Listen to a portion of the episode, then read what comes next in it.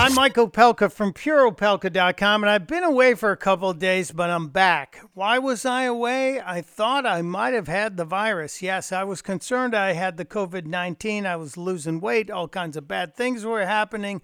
I didn't have all of the symptoms, but I was not doing well. But thank God I'm through it. A couple days later, test negative for the virus, so it's time to get back into it.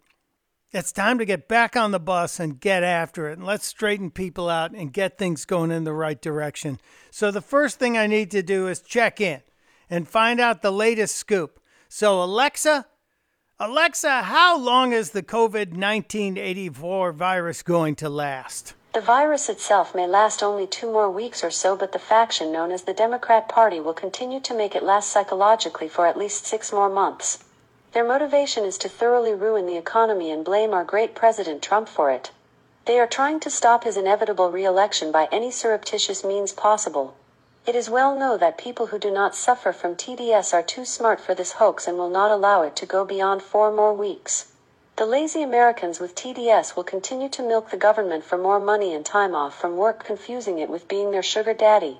We can agree that not longer than four to six weeks in America will be back online. Who knew Alexa had a political side to her? That's actually a clip from a Facebook page from an LGBTQ for Trump group. I thought it was pretty funny, so I had to share it with you.